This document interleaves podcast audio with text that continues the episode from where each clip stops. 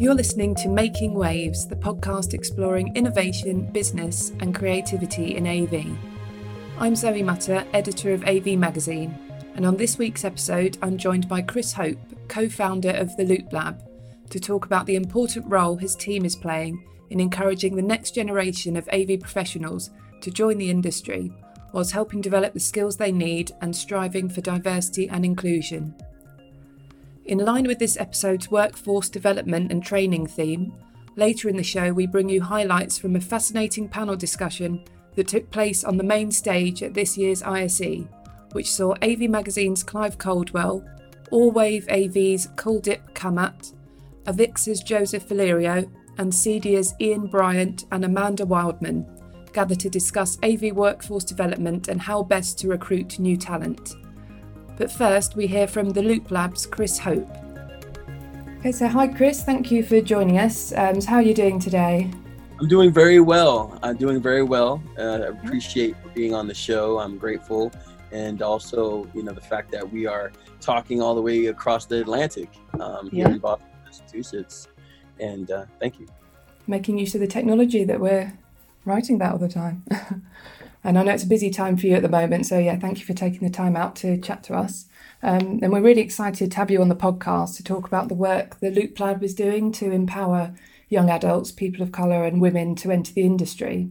Um, so, if you could just begin uh, by telling me a bit more about the Loop Lab, um, its main goals, and the core skills students learn throughout the education programs. No, absolutely. So, the Loop Lab is a nonprofit organization located in Greater Boston, Massachusetts, specifically Cambridge, Massachusetts.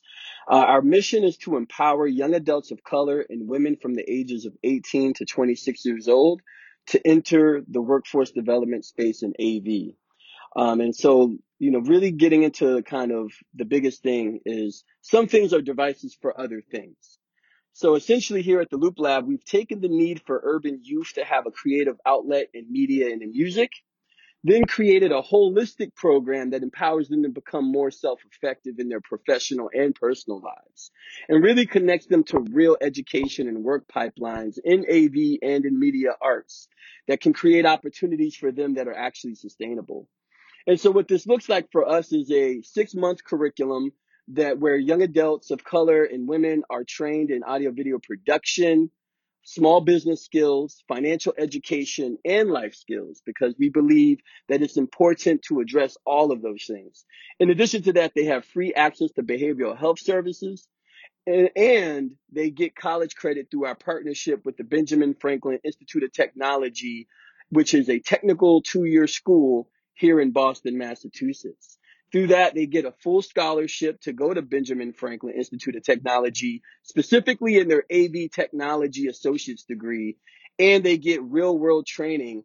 After they complete our six months of training, they go into paid internships that last anywhere from five to six months. So it's really a, a full, almost a year of really giving them a step up into the, the creative economy and also the, the tech economy. To regenerate our practice or to sustain our practice, we operate a media production studio that for hire creates content for clients and other partner organizations. So if you are an organization or a company looking for that 60 second video that summarizes what you do, how you do it, and who you impact, our, our, we hire our alumni to produce that work and to actually create that video content. In addition to that, we hire our alumni to run our summer programming for 14 to 18 year olds, uh, which is a whole nother uh, programming that we're doing. In addition to that, we are launching in 2021 uh, an AV apprenticeship program.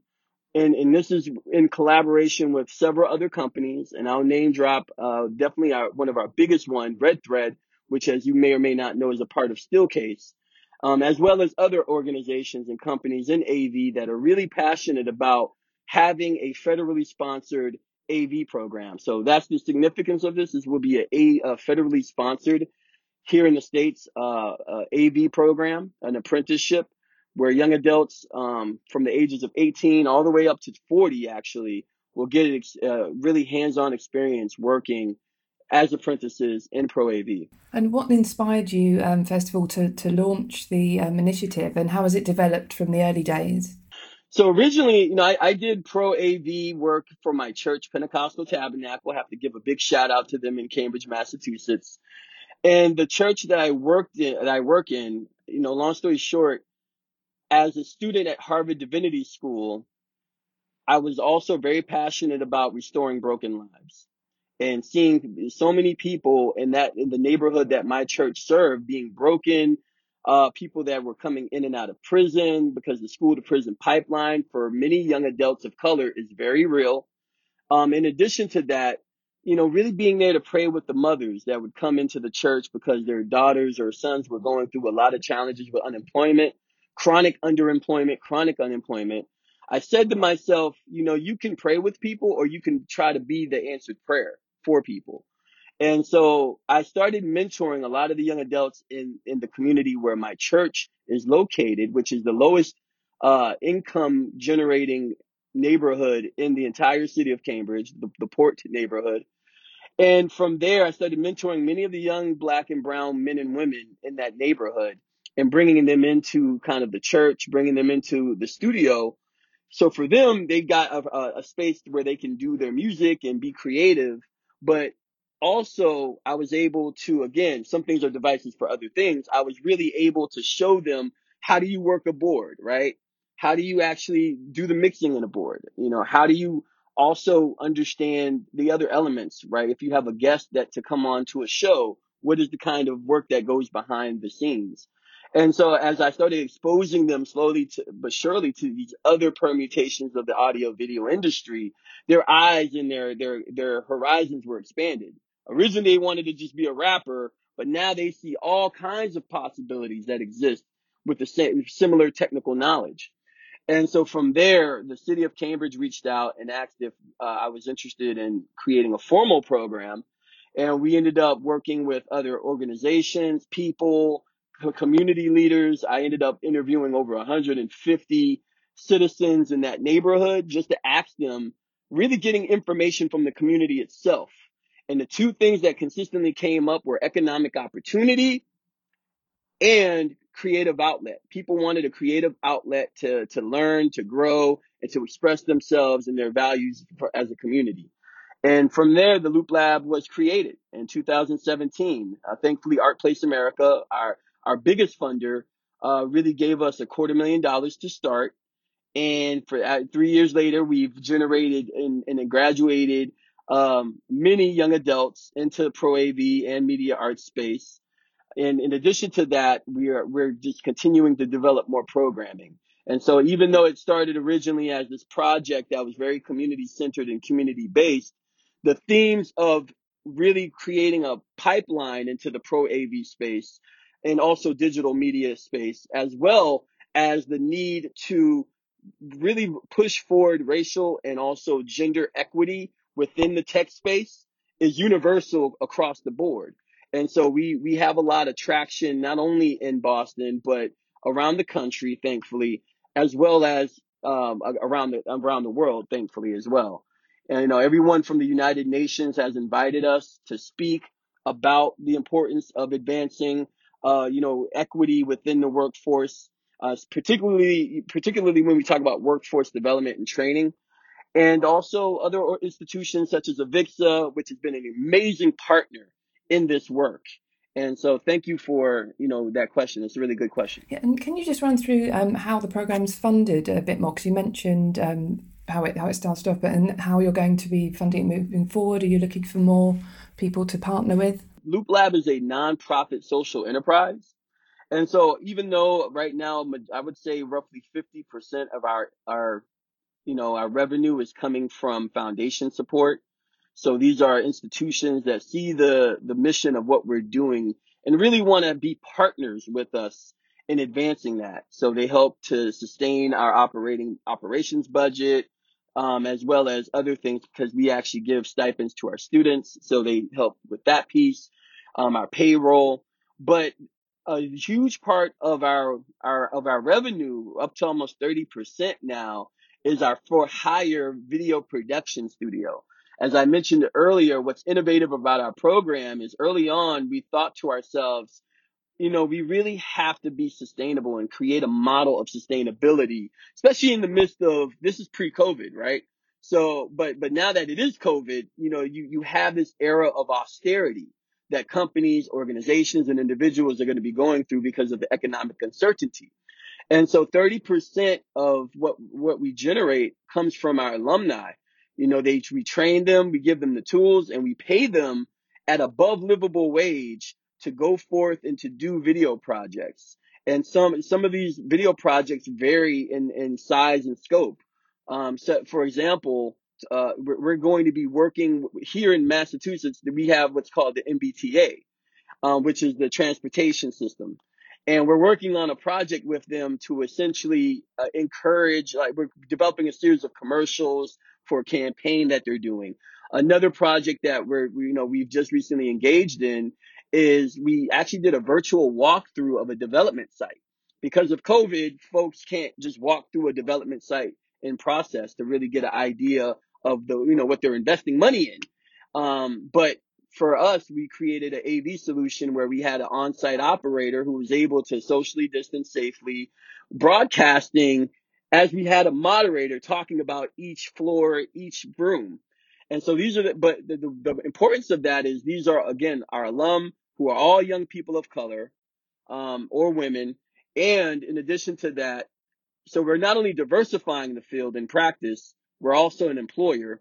But another point of that is early on, we were an adopter of broadcasting and live streaming services in our region.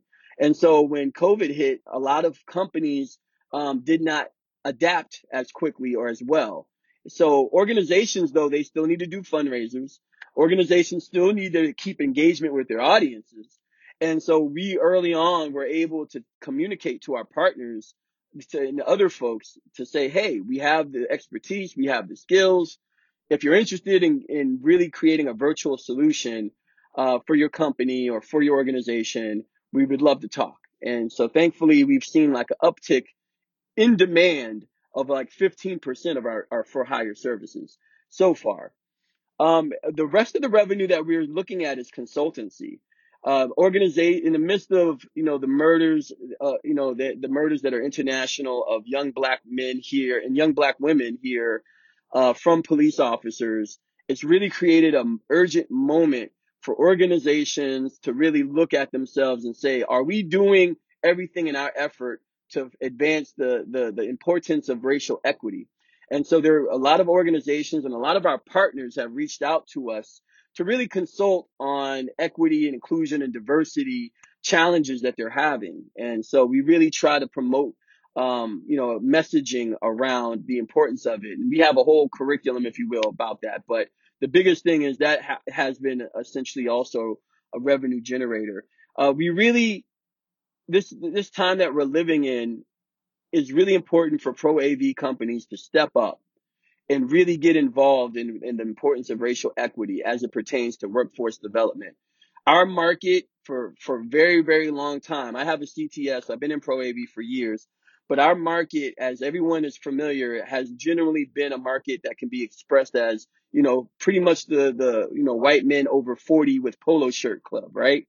And that's people's idea of what Pro AV is, like who works in Pro AV. But in reality, we all know that there's um, other kinds of people that can come into the industry and are welcomed into the industry. And I think that the messaging here we have to make and companies have to make is that they're willing to put their money where their mouth is by supporting organizations like the Loop Lab and other organizations that are really trying to advance racial equity and advance racial equity within their own industry.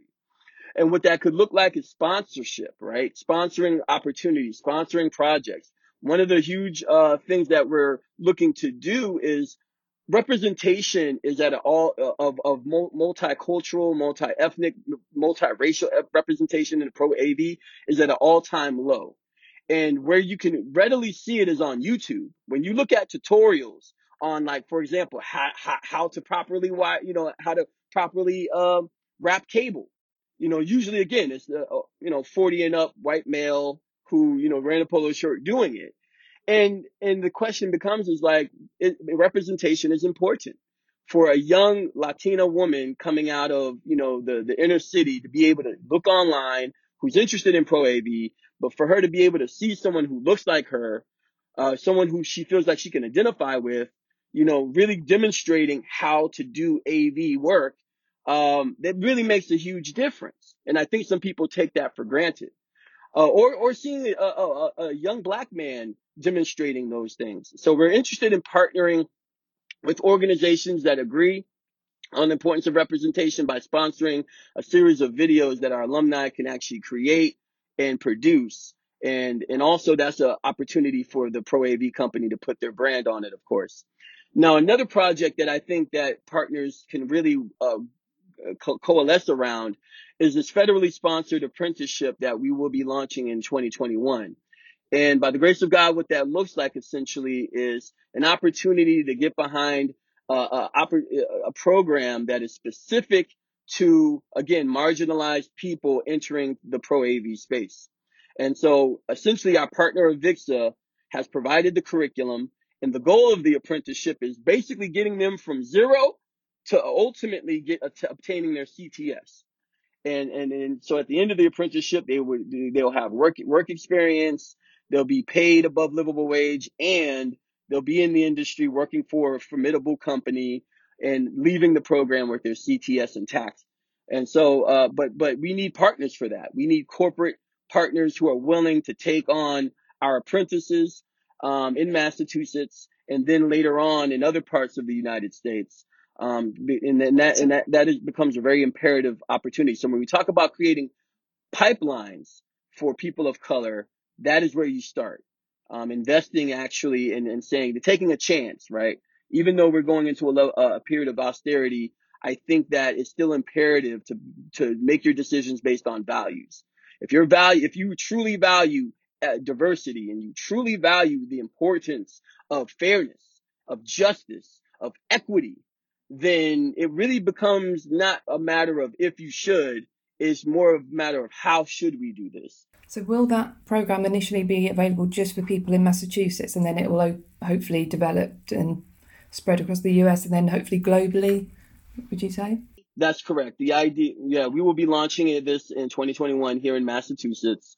And then off of the, the momentum of that, um, that particular pilot of the AV apprenticeship, we will be looking for partners to expand it uh, across the country. And the fact that it, be, it will have federal sponsorship and state sponsorship in Massachusetts really allows it to have the, the kind of legs that could potentially be uh, everywhere. Um, and so we're very excited about that and thankful to the, the Department of Labor, uh, you know, here in the United States, as well as partners in the state of Massachusetts for helping us um, get that off the ground. But again, we need we need we need actual uh, the industry to come in, more of the industry to come in and and see the importance of this, of creating pipelines, taking a chance on our apprentices, and, and, and, investing in the in the in, in the process as well. Yeah, and, and from the education projects you've mentioned, it sounds like you cover the full scope of AV skills. Um, would you say that the um, one of the main benefits of your program is the practical element?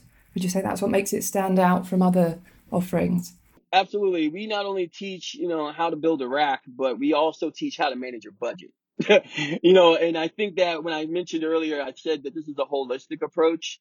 Uh, it goes back to my ministry days, really. As a minister, you know, we don't, we're not just concerned with your spiritual well-being. We're concerned with the holistic well-being, mind, body, and spirit. Um, because one will impact the other. And so if you have individuals that unfortunately come from compromised positions in that they come from low income backgrounds. They come from communities that have been over policed, communities that have a massive amount of trauma. It's not just enough to create a job opportunity for them, right? Because they have a lot of factors that are going working against them. And so equity is about fairness. Equity is about understanding and acknowledging those barriers and doing whatever we can as a society as people to try to lessen those barriers as much as possible. That's why we pay our students to do the program. It's a free program, but we pay them to compensate them for their time, which they understand that through workforce, right? Like their time is valuable. Um, but at the same time, we understand they have bills, they have needs. and they have other financial barriers and, and for, for them to take time off for professional development lands very differently than someone who already has maybe a 15 year career making uh, you know six figures or whatever right? Um, professional development and the need for that is important for everyone but not everybody has the same access to it. And so for us um, it really becomes important to to speak to that and to address the other barriers. That's why we offer we have organ- a partner that offers um, behavioral health services for free because a lot of these young adults are dealing with all kinds of trauma right and that has to be addressed because it impacts their work. You know and i think that it you know the innovation comes from this idea that human development is workforce development.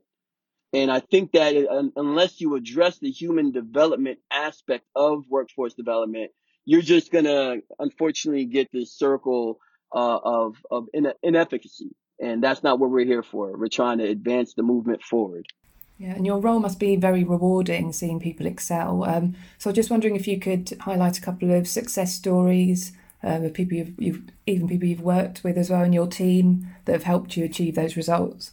Yeah, a huge shout out to Matt Malakowski. He's worked in the AV industry for over 20 years. He's one of our, he's our program manager and he's helped to design an amazing program.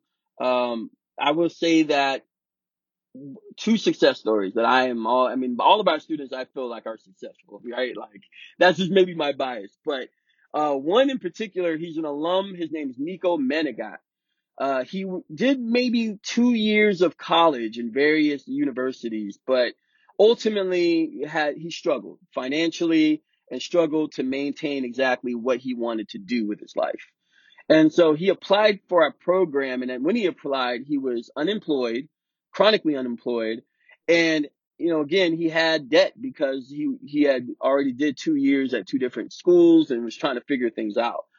And so through our program, he learned more about himself, not just about the skills needed, but more about who he was and what he wanted to see and achieve in his life. And he saw, he sees AV as the direction for that. Um, he's always been interested in and passionate about video and music, but he just didn't know there was all these other permutations of it. And so by exposing him and educating him, we were able to effectively get him uh, through our program. He graduated, and because our program offers uh, a free tuition in college at the same time in up to a year, he just finished his first semester at Benjamin Franklin Institute of Technology and he's going to, he's going to be doing another semester in which he'll essentially have his associate's degree for free um, just because he's been able to do uh, not only take our, our program which is college credit but also prog- programming there at benjamin franklin in addition to that he works part-time for us doing video production work making $22 an hour uh, in addition to that, he's also an entrepreneur. So he does videography and AV work uh, on on the side because we teach how to be your own contractor, right? Because being a contractor here in the states, you get taxed very differently than you would if you work a nine to five W two. And so we educate them in the program on what taxation looks like and how to calculate that and how to manage your budget. And so he he does everything from fil- filming weddings, contracting on AV sites. Uh, and so he went from again unemployed to now like about to finish his associate's degree for free. He's working. I mean, he's he's he's doing very well. and he, he's become a member of Avixa, and Avixa's been really helpful to him, and he's found their curriculum to be amazing, and he's looking forward to obtaining his CTS. Uh, a, a, current student that we have now is is her name's Katie. Huge shout out to Katie as well. Uh, but she came in our program at the early, early this year in a position you know, she's 23, doesn't have a college degree, but currently works in finance as an assistant and really f- has felt for years that that wasn't really the field for her. You know, she's very creative, but very interested into the technical side of creativity, you know, so, so, you know, when we, when we talk about pro AV, she is that person, Avixa woman, right? Um, and, and, and sure enough, she joined our program and it's just been a rock star. You know, she's currently doing an inter paid internship this summer uh, working AV.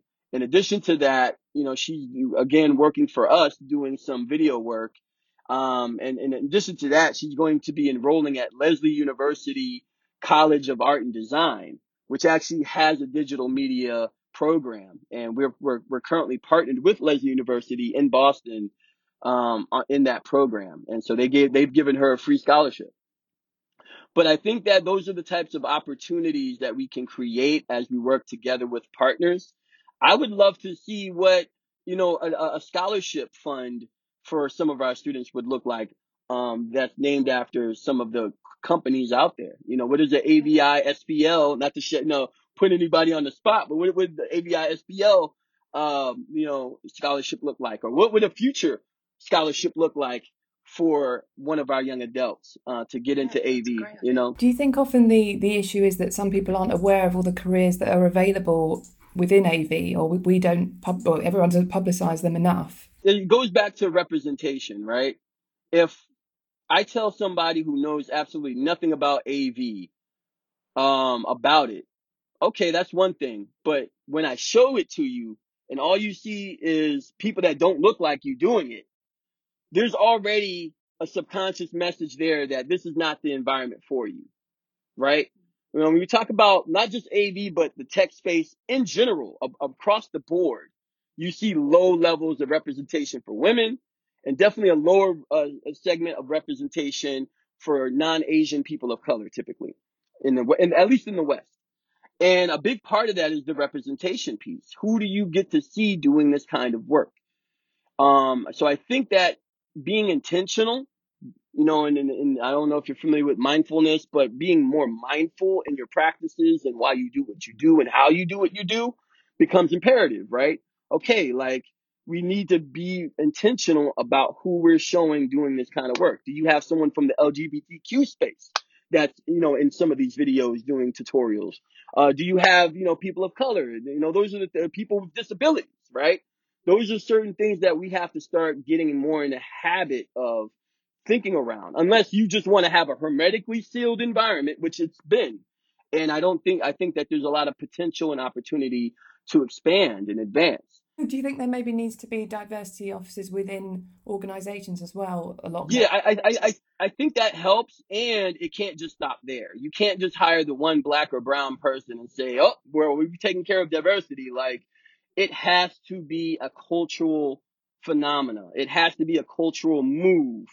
And the only way that you can change culture is from the C-suite. That's it. Leadership. Everything rises and falls on leadership. If the leaders at the top say what they value and their action is in alignment with their words, it trickles down. It really does. And we need leaders in these organizations that are not just leading for a bonus. They're leading with the heart of understanding the importance of equity. You know, bonuses are cool. I'm not putting down the bonuses. And there's a way to there's a way to win financially as well as being diverse and equitable. And I, and I think that being more conscious and mindful of that will be will actually move the pro AV space forward and in a phenomenal way because there's so much opportunity and there are believe it or not there is a lot of people out there that would be incredible for the field they just may not look a certain way that we were used to seeing people that do pro AV. Um, I, I'll say also another part of it is some folks, you know, they're they're not necessarily familiar with pro AV, right? Like a big part of it is education too. We have to educate our students, and the way we do that is again starting on the principle that some things are devices for other things. So all of our young adults come in with an idea or focus on creativity. They come in just interested, you know, because, oh, wow, okay, I have access to a free studio, right? So they want to do their music. But it's our way of actually saying, no, we got you. Now it's time to expose you to way more, right? Instead of talking about what's behind, you know, behind, you know, who's in front of the microphone, let's talk about what's behind the mic, right? Let's talk about what goes into the board. Let's talk about what, uh, what, you know, how to work this equipment. And then that's when the mind is like, oh, wow, okay, there's a whole thing here. So a big part of it is being intentional about uh, meeting people where they are instead of trying to force them uh, to meet, you know, to get to your level or, or a level where you feel comfortable. Um, because again, there's a large part of people who don't really know what the field is of pro AV. And, you know, to be honest, people in AV are, uh, you know, it's a very broad industry right? There's such a broad industry. So there's a lot to know. And so there has to be that education piece as well. So it's about making people aware of all the cool companies and roles that they could actually take on within AV. Right, and meeting them where they are. Because I'll be honest with you, pro AV is not necessarily a sexy industry for someone who's like you know 20 or 25. For for a lot of folks, right? Which is fine. I mean, most people that come in as like technicians, they come in because either through the church or they come in because they're musicians, right? And it's through the music that they find okay there's there's, a, there's actually a gig that I can actually do to make money no matter what. And I think that that's how a lot of people's entry point is in the AV. Um, it has been through kind of the create creative uh, um, process or through the creativity space. Um, but that's fine. You know what I mean? However they can get in, they can get in. But I think we should be intentional about the industry about how we do that. Yeah, and are there any um, programs across the globe really that you've been impressed by that are doing kind of similar work to the Loop Lab? I would say a huge shout out to uh, you know AVIXA Diversity Council. Um, they're doing with Charmaine, um, who's just doing incredible work with the AVIXA uh, Diversity Council.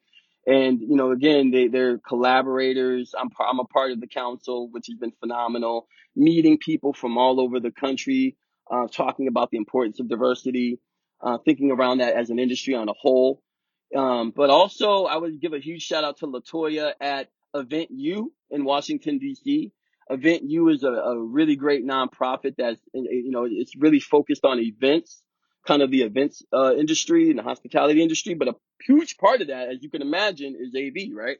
And so they expose their their kids to a lot of AV stuff, and and um, a huge shout out to Latoya doing that great work there. But I would say that um, in addition to those folks, there are other folks that I'm aware of that have been doing great work. And, you know, and uh, here at the Loop Lab, we, we salute and we want to work with as many people as possible. Um, because the only way, I think the best way to get forward and move the agenda of equity forward is together. And do you think maybe there need to be more dedicated degree programs like in the in the UK, maybe diplomas just in AV? Do you think there, there are enough of those at the moment? So what I, I think that what makes the pro AV space so attractive to a lot of young people or the people that we deal with is this low entry barrier, right? When you talk about a lot of young adults that have graduated high school or secondary school, but they're not in college, they're still trying to figure stuff out, if you will. Um, it, you know, pro AV is one of those industries, one of the only real middle class industries uh, for for people left.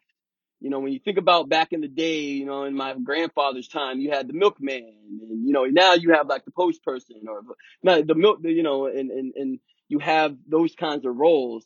Uh, similarly, Pro AV is one of the only few spaces where you can come in without a college degree, work really hard, uh, learn, be humble, and within time you could be making up to anywhere five, you know, you know, seventy five thousand, a hundred thousand dollars a year. And so that's very attractive uh, to a lot of folks. But having said that, I think that college in some cases could be a, a, good thing. Obviously, I do because we partner with a lot of universities and colleges. And I think that a lot of uh, universities or technical schools that are dedicated to Pro AV in some permutation, it would behoove them to think about certifications, like a, you know, CDS certifications, uh, AVIXA certifications, even the micro certs, and making that kind of the basis of a lot of their curriculum because it's a very different thing than like you know being uh, a comparative religion major or comparative literature major, right? Like that's a cool diploma, but like okay, what are you going to do for to make money, right? Whereas with pro AV and that kind of training, it really requires hands-on training, you know, project-based training, um, and also certification. So I think that you know there definitely is huge room and growth for that, and some universities are doing that. Um, and I, I, still think that there's an opportunity there for workforce development programs such as the Loop Lab and others that are dedicated in utilizing that same population and understanding that this is uh, one of those fields where you have to have, you know, you're getting prep prepared for the workforce. Yeah, and, and as you've already mentioned, um, diversity and equality is an, an, essential ingredient for the AV industry and any industry. So I just wondered how you think what what the next steps are for AV. What do you think they should do in the immediate future, and how do you see that panning out long term? So I serve on the board of My Brother's Keepers Alliance in Cambridge, Massachusetts, and that is through the Obama Foundation, President Obama's foundation. And in that work, what we've been doing, hence the shirt, huge shout out, My Brother's Keeper, good, you know, huge shout out. Um, but through that work, what we're seeing more and more is companies that are passionate about this issue and really see the value in it are one, putting their money where their mouth is. By sponsoring and, and investing and supporting financially organizations, activists, um, you know, companies like the, the Loop Lab in advancing the agenda. Um, and also hiring folks, right? Like taking a chance on our folks that are, are, are getting certified. They're coming in with training and skills and being able to, you know, really take that chance. Um, but, but in seeing the value of how, fo- you know, bringing on folks like that can bring to your company. But the two is also educating yourself, right? Like companies have to educate themselves. And so hiring consultants, hiring uh, individuals that, that this is their job, their profession to help companies and organizations improve diversity, improve their inclusionary practices. Um, and, and I think that unless you have that type of education, you're unfortunately going to have, again, this hermetically sealed echo chamber um, where again you're saying you like diversity, but when at the end of the day, when you look at the data, you know even less people of color and women are in positions that matter and, and positions that are not to say they don't matter, but one thing I've noticed often is that there are women in the industry, but oftentimes they're not in the C-suite and they're not, you know, even in mid-management. They're the front office. And there's nothing wrong with working in the front office. And we know that there are women leaders, female leaders that absolutely have the talent, the grit, and the intelligence and wisdom to work in leadership uh, with the, some of these companies. And, and so I think be you know let, let's let's be explicit about what's happening here, and and that goes the same for people of color, black black people, brown people, um, too, not making it up to upper management positions. Um, so I I think you know we have to really first call it what it is, be explicit, acknowledge it, but then act on it, right? Okay, we acknowledge, we become aware, um, own it, but then we also now have to act in advance. And so I think the next steps are more investing in your uh, your workforce pipelines, um, in, in, talking about inclusion and diversity. So that means hiring folks to educate. Uh, that also means actually hiring folks and looking at the metrics. Okay, it's been a year since we started an initiative how many more people of color and women are are we retaining you know because it's not just enough to hire folks you actually you actually have to create a culture a company culture that's welcoming and inviting and respective of people's differences right um, because if you don't you can have a whole bunch of people come into your company but they're gone in a year or two right? Um, and they may not say why they're gone or there may be some other reason they give but people aren't stupid. They know when they've been duped right? Um, and so that's another thing that we, I, I, I, I am hoping that, um, people in positions of decision making in the co- in the corporate office are understanding and uh, are sensitive to. And you, you mentioned uh, you mentioned you're launching the new program next year. Um, what else is on the horizon for the Loop Lab? Do you see yourself expanding into other countries, like maybe launching in the UK or? I would love to launch it. Hey, you let me know and we will launch something in London, Loop Lab London. I mean, alliteration. I mean, that'd be perfect. it has an awesome ring to it. I love it. Uh, I love London. But uh, I think that what's amazing about the history of the Loop Lab is it really is pro AV work as civic practice right? We always talk about enhancing the communication and communication experience in AV. And with the Loop Lab, even though it started with a very localized, distinct neighborhood perspective, because again, it came from civic practice. It came from me acknowledging the needs of, of the neighborhood I serve and the, the people around me. Uh, it's you that, that is you. I've realized that the theme of underrepresentation in the industry, um, the themes of unfortunately the the the school to prison pipeline those are very universal and i think that you'll see that in some permutation around the country if not around the world and so really it becomes something where you know organizations see the importance of advancing the mission to empower people to enter the workforce and they put their money where their mouth is but also partner um, this is a partnership. we're so thankful to our partners. We have we've partnered with Amazon, who uh, continues to fund a lot of our work, um, as well as Audible, uh, which is a part of Amazon, who works with our young adults, and they work with our young adults by hiring them to produce a series of content for for Audible. Um, you know, other organizations such as iZotope, which gives software and and also donations. Um, you know, but corporations have, a, uh, I think, a, a, responsibility not only to not only to their stakeholders, but importantly to the communities that they their products are serving.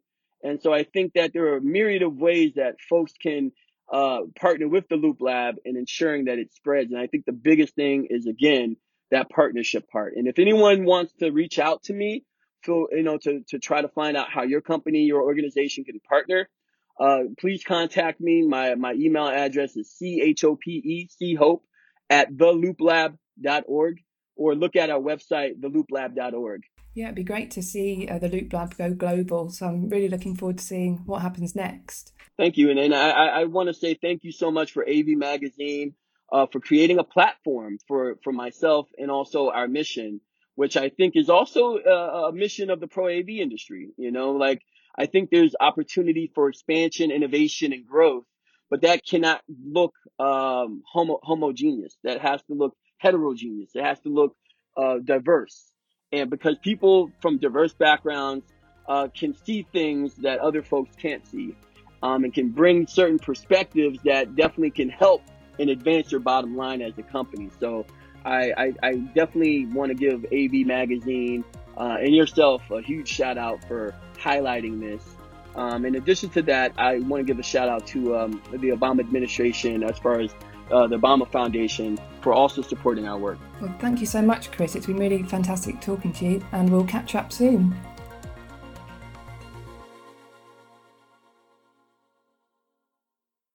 That was the ever so wonderful Chris Hope from the Loop Lab what incredibly important work they're doing in helping drive the industry forward whilst ensuring there are no barriers preventing anyone from joining the world of AV. And now it's on to the second segment of the show, a panel debate from this year's ISE on how the AV industry can recruit new talent and develop the workforce. The session was moderated by Avixa's Joseph Valerio and featured AV Magazine's Clive Caldwell, Allwave AV's Kuldeep Kamat, and CEDIA's Ian Bryant and Amanda Wildman on the panel what we're looking at in the world and the research from our organizations has effectively shown us that young people still don't really grow up dreaming to be AV professionals, right? Yep, absolutely. Unfortunately. no, do old people so, what you know, really, what's then? What's that mean? About 97% of companies in some form, over 90% at least, that means a majority of companies in our industry. From the research we've done at our organizations, the work that Clive's done has shown us that companies in our industry believe that there is, in fact, a skills gap and there's a crisis happening. Even if they're fully staffed, they agree with that, that statement. So, um, Clive, I thought with maybe asking briefly, what have you noticed are some of the key challenges right now facing us? Well, I don't want to be a doomslayer or doommonger, whatever you call it, but um, you know, clearly we try and monitor the industry. Not, I mean, we are limited in our re- research capability, but we we do have a pretty good uh, feel on, on quite a few things, and it's it can be quite complex, whichever whichever way you're looking at it. Um, we were looking at two things really. One is um, what are we doing to pull new talent, or pull any kind of talent into our industry. And secondly, how are we remunerating, paying salaries, and encouraging these people to succeed in life and in their own companies? It's a two-pronged thing, really. Um, the problem we've got, as we as we came to the conclusion, which led to us actually uh, partly redesigning, well, redesigning the magazine, thinking about how we communicate to everybody and whether we're doing it in the right way, is that um, having talks with initially Middlesbrough and, and various other people, is that uh, AV is pretty damned invisible to most most of Generation Z, if you want to patronisingly call them that. And going down to Bournemouth, seeing SCOMS and LTSMG and so on, and talking to people in education, there you see all these people doing elements of AV all individually, not actually looking upon the profession that we have as a whole. Um, secondly, what we do is so uh, pretty amazing and creative, but no one really is seeing that or, or relating that to what the AV industry is doing.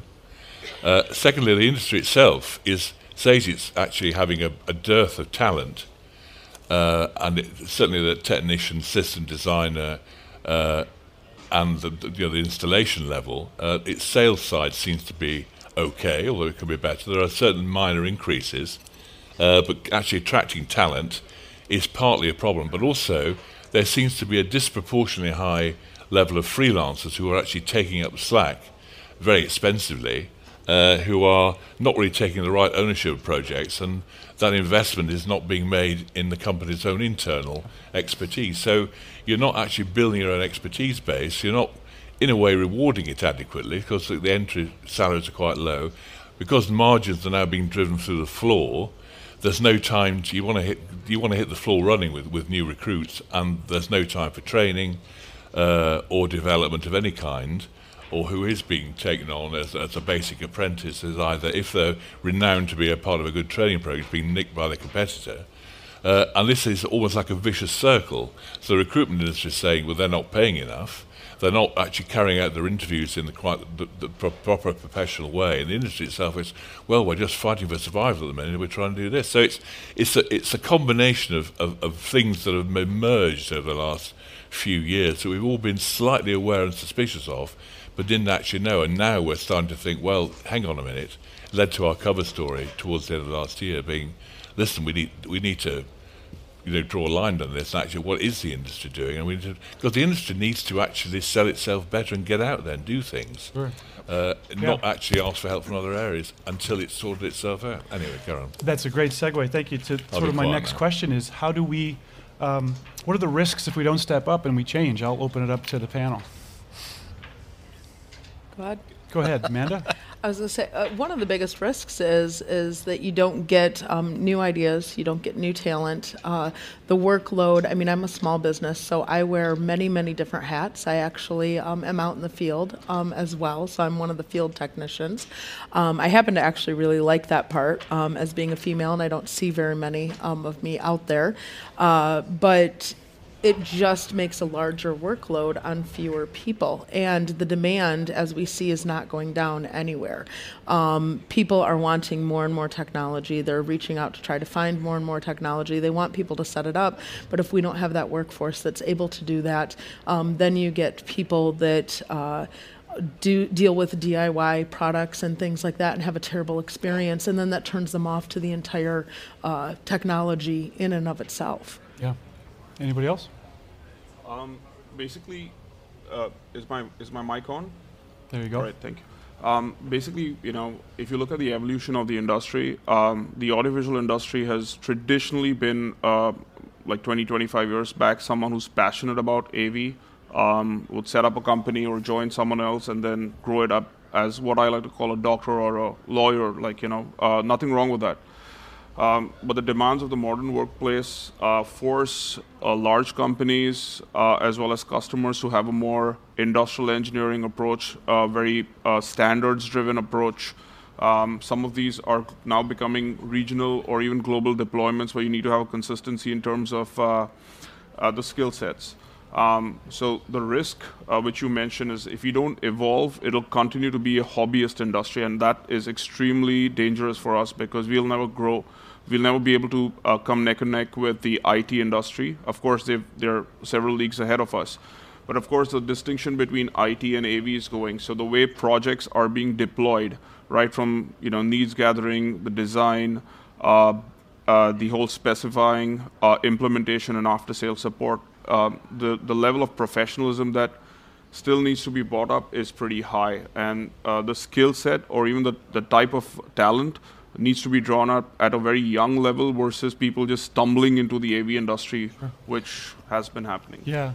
Yeah, Go we ahead, were Ian. talking about that yesterday, and uh, I wanted to, to to jump on that same thing. We've been continually talking about uh, making sure that everyone understands it to think of technology as a utility, uh, and when you think in that way, we have to uh, make sure that our technicians and our designers and our engineers are professional and they're be, being upskilled and they're continuing their education uh, forward. And, and if we if we don't go down that road, what Amanda was saying is about the DIY and the the bad experiences that will continue to happen.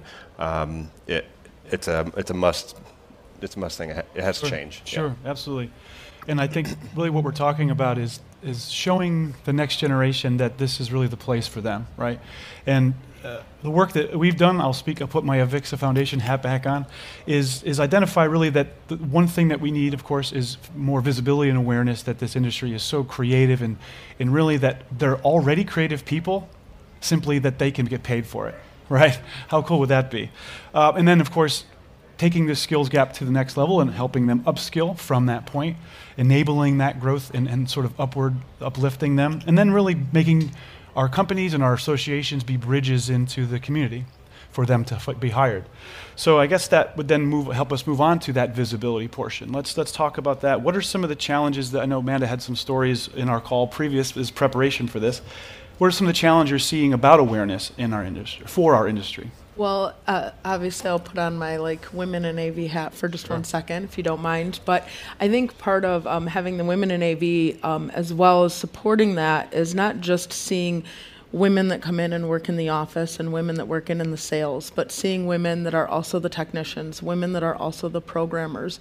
Um, and more importantly, in addition to that, even just supporting women is women having conversations because, like, I'm also the mother of um, some kids that are getting ready to go off to university um, and are in middle school. And I think women in general have a real, especially mothers, have a real um, opportunity to talk to their children about careers um, in that. And um, when kids are choosing where they're going to school or what their career path is, um, moms kind of have that unique um, perspective and that unique ability to kind of help have that conversation.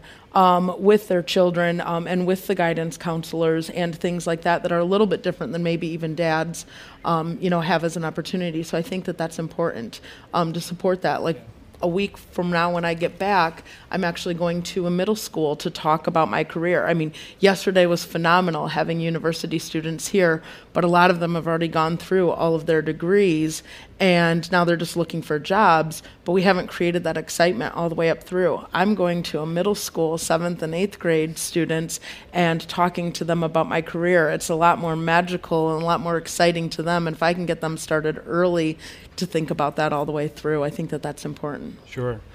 And I think part of it also is I know Kuldeep, you mentioned to me before in passing that we're kind of underselling ourselves. Oh, absolutely. Um, you know, I, I think the value we bring uh, to the table as an integrator is not just hooking up displays and putting up microphones, right? Um, the more we have conversations with large enterprises, um, I think we need to rebrand ourselves as technology integration, not AV. Uh, one of my mentors keeps correcting me when I use the word AV. It's almost out of my dictionary right now. Mm-hmm. it's, all, it's, it's all got to be technology integration. Look at the projects that a lot of integrators are doing it almost without saying they're doing it. So they're doing a lot of projects with small IoT devices. They're doing uh, uh, with networking uh, devices. They've been doing it with some amount of machine learning uh, capability. Um, so there's a lot of layering which is happening above the whole audiovisual experience. Um, one of the things that, as an organization, what we're trying to do is uh, position ourselves more as a technology and technology applications company. Um, hopefully, from a talent perspective, that draws kids much more because there's no real school of AV. Um, and, and, and I think we're working together with the Avixa, uh, with, your, with your foundation to keep driving that year on year. We're going to hit some roadblocks, but eventually, what we want to get people excited about is that uh, it's, it's as cool as the IT industry, at least in our part of the world, uh, where job security and uh, well, opportunity is much higher and the pay is much higher in the IT industry because it's very storied. Uh, people have made great careers, they've risen up to management, and a lot of them have also gone global. Um, I'm, I'm still seeing the early days from our part of the world where we can start taking that and mimicking or at least following the steps of the IT world in that sense. So. Could I just say, uh, sure. in terms of the what, we, what, what we're perhaps missing here is there seem to be two aspects. I mean, the engineering community looks at AV and calls it creative engineering, not technology integration. And there seem to be two levels here. There seems to be no problem with individual creatives as, as we split up into and the, all the, uh, the creative disciplines. There seem to be lots of people coming out there. There seem to be fewer people at the integration and installation level who would would probably we would associate with apprenticeships, like basic skills. Yeah. And those are the people who are in short supply, the technicians.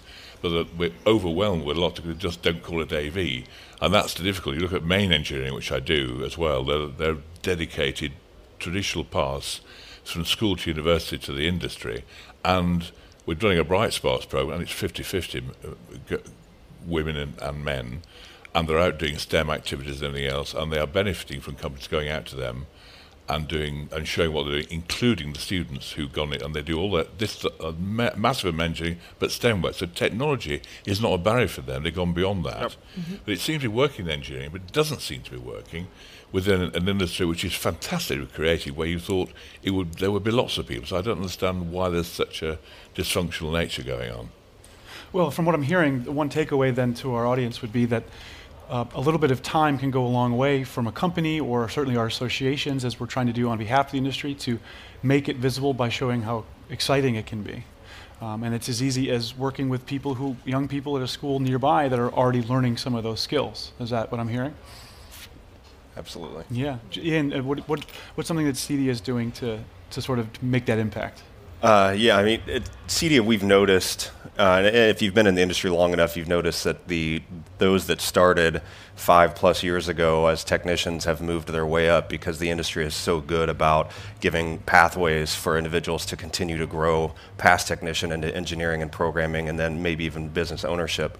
And and with that lapse uh, or that gap in the the workforce, or there's this huge um, dropout in the technician level. And so CEDIA has been uh, working diligently to put together uh, training programs for that entry level technician in the US, in the UK, and the MEA region.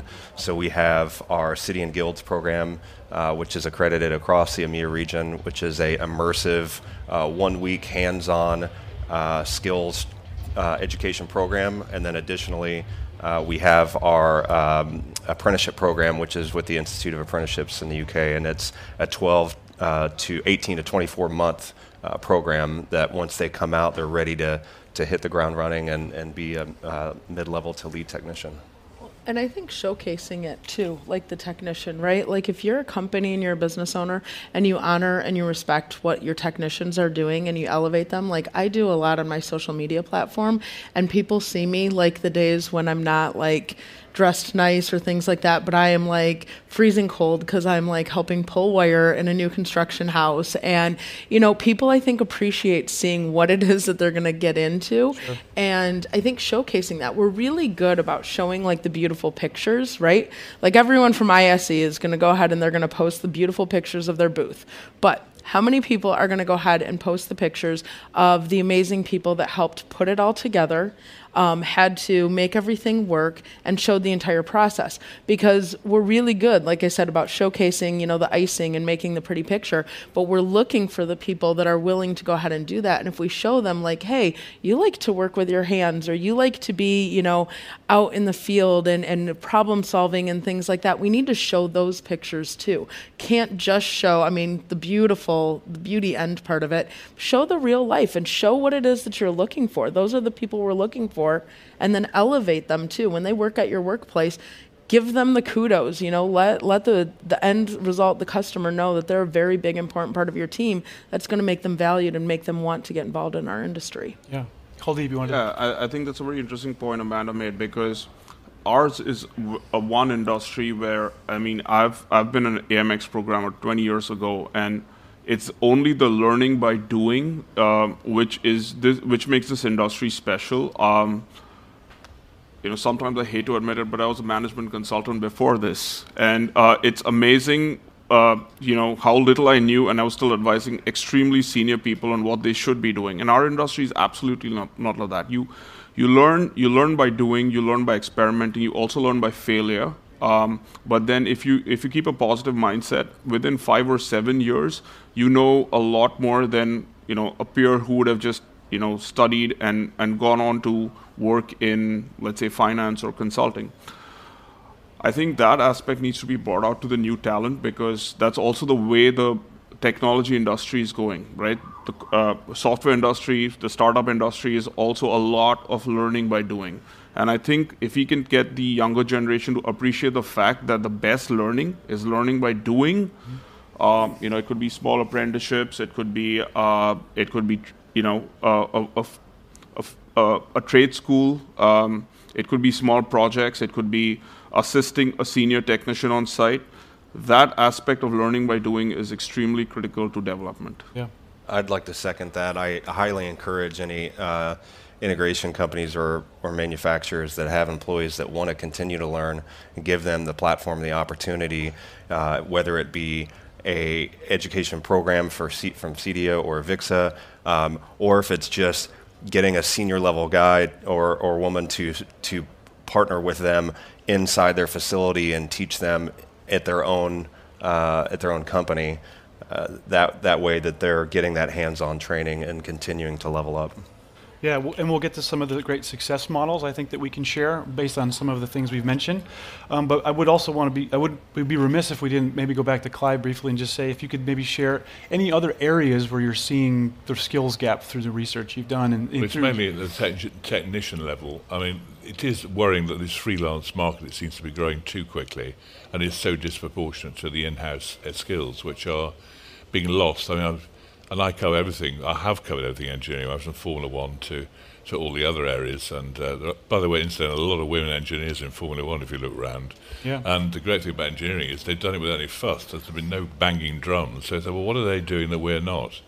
But it's a, it's a technical level, which makes me realise are people not making these connections in schools and making this more attractive? I don't think that's an element I don't think is our our fault but it's the schools and how the continuing education is being delivered. But technicians definitely stand out. Ironically, the sales and marketing things seem to be quite well, rem, you know, remunerated. It's just this technician level, and it's where, that's where the true expertise should be in house. Yeah.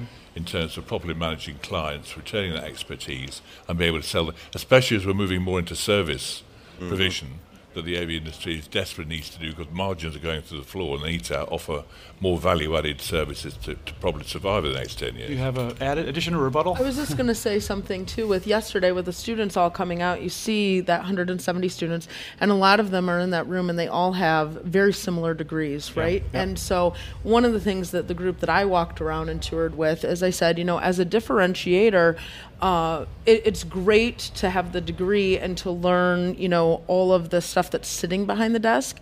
But maybe if you don't have a job for the summer, you don't have an internship, find an integrator. And although you may think that like being the technician is maybe the lower job of maybe what you did not want to do, once you have that on your resume, number one, it differentiates you from everybody else in the room. Um, and number two, when you get to that part, when you're doing maybe the software or the programming or the developing or the making of the new product, when you understand how it was actually installed, it makes you a much better person at a different job, right? So uh, learning that smaller piece, like doing that through a summer internship or maybe even working with like an integrator. You know, I had a couple college students that we were flexible with their schedule so that they could still take, you know, their college classes, but then they could work evenings um, and nights because we had the benefit of we could work at different hours. Um, and so offering that flexibility, but that really helps to differentiate them when they're going for a job versus just that other person coming out with that, that degree. Yeah. Well, I, I, if I'm looking at a future employee, I'm looking. I, we we have a dearth of skill in our own profession. It's very different. It came down to the personality of that person able to fit into the team and what potential they had done, which may not have been related to what they were actually doing, but how they how they used their time, what their their own individual approach was like. That's something that's in them, and you can teach them other basic skills, but you have to have the approach, the personality, and the other personal attributes that you can't teach. They're innate. So I always go for that sort of approach all the time. It's a fabulous thing. We, in the old days, we used to do muck in and do other jobs, you know. Uh, now, for some reason, we don't. I'm not entirely sure why. We're filling our time doing other things. I certainly did lots of stuff. And I'm, I'm now doing a profession. You know, I'm an arts graduate, and I'm writing about science, technology, medicine, IT, and Formula One. Who'd have thought that 30 or 40 years ago? So, you know, it's given other, other disciplines have given me a different insight mm-hmm. into what is now incredibly different profession, you know, and it's been beneficial. and I think that then leads us to like what what we can keep doing, right? We obviously there is a crisis. We're trying to address that, but that leads us to a majority of the time, hopefully, is giving out tools and, and tricks and resources and takeaways for the business owners in, in the room who are watching the stream, and anyone in addition to that who might wonder, well, that's all good, but how do I get started, right? What can I do to help my own company? And especially because I'm trying to grow my bottom line, right? That's my focus. I'm an AV company. That's my primary goal. Um, but also, at the same time, my projects keep growing, as you noted, Clive, and our industry continues to accelerate, and we need to fill that pipeline. Um, and so, some of the feedback I can share to start the, the panel off is uh, we're certainly doing our best to start attracting the younger generation uh, quite directly at their schools. Um, certainly, I think middle school is a good time to start, the younger, younger ages. But what our focus, at least at the Avixa Foundation, and Ian can speak to CEDIA, is we're going after that 16 to 25 year old. First part again, visibility, right? Getting getting the message out that this is a great career. They're already creative people who could again be paid for that great creative work already, uh, and so that's I think half the battle there. And then offering those tools uh, to our, the companies in our industry to help them go out and tell their own story. Um, so I would uh, look to see maybe what uh, Kuldeep was doing because you've had some real world success, uh, maybe how you've seen that happen. Yeah, so I mean, of course, thanks to you guys, we uh, we got a lot of uh, help, uh, both online as well as you know offline.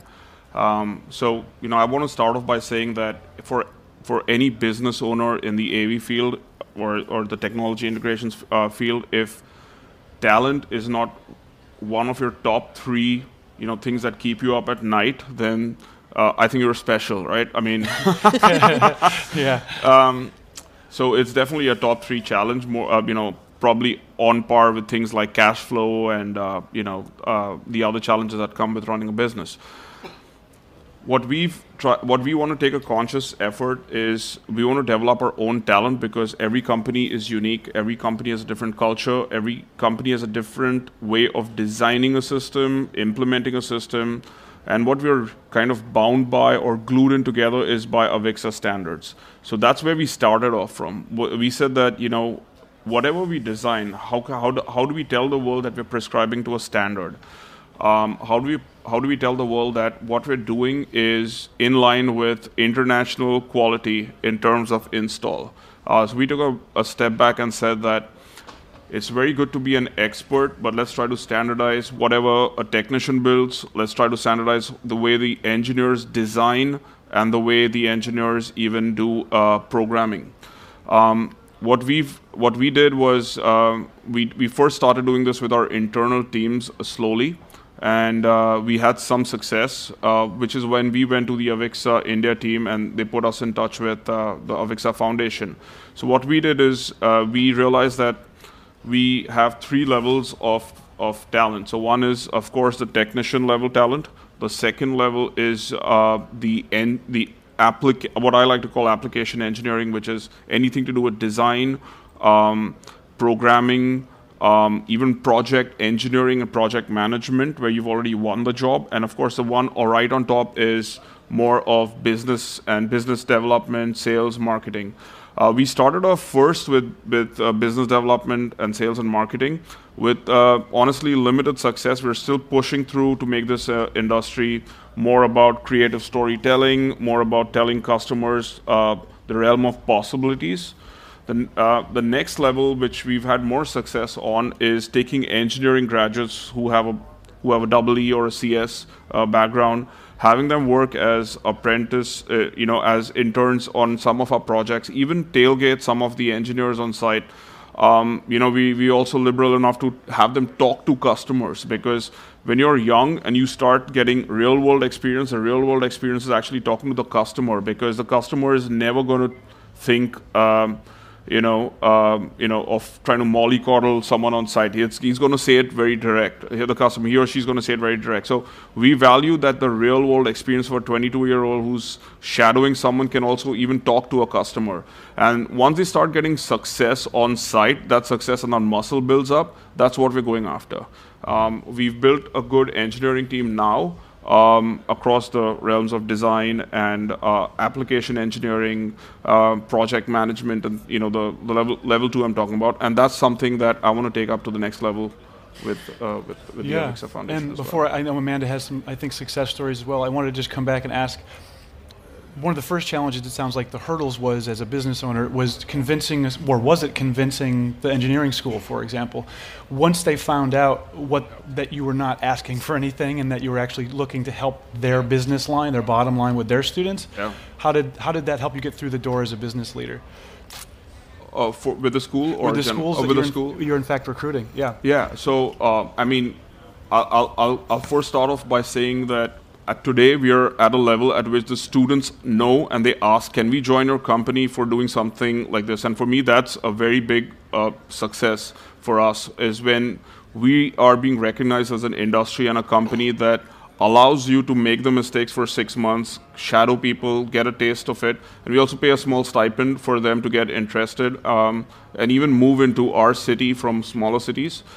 That is something which uh, we st- when we started about 18 months back, uh, we still had a very tough time trying to convince schools that this is what we're trying to drive at.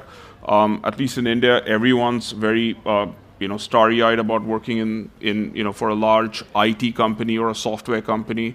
Uh, most of them happen to be large um, American or European multinationals who can literally do a 2x or 3x on the pay uh, for a you know 22-year-old person. Now we wanted to change that and say that you know by coming on board, we, we're going to show you how cool this uh, this industry really is. That's all for this week. We hope you found the discussions interesting and you'll be joining us for the next episode of Making Waves.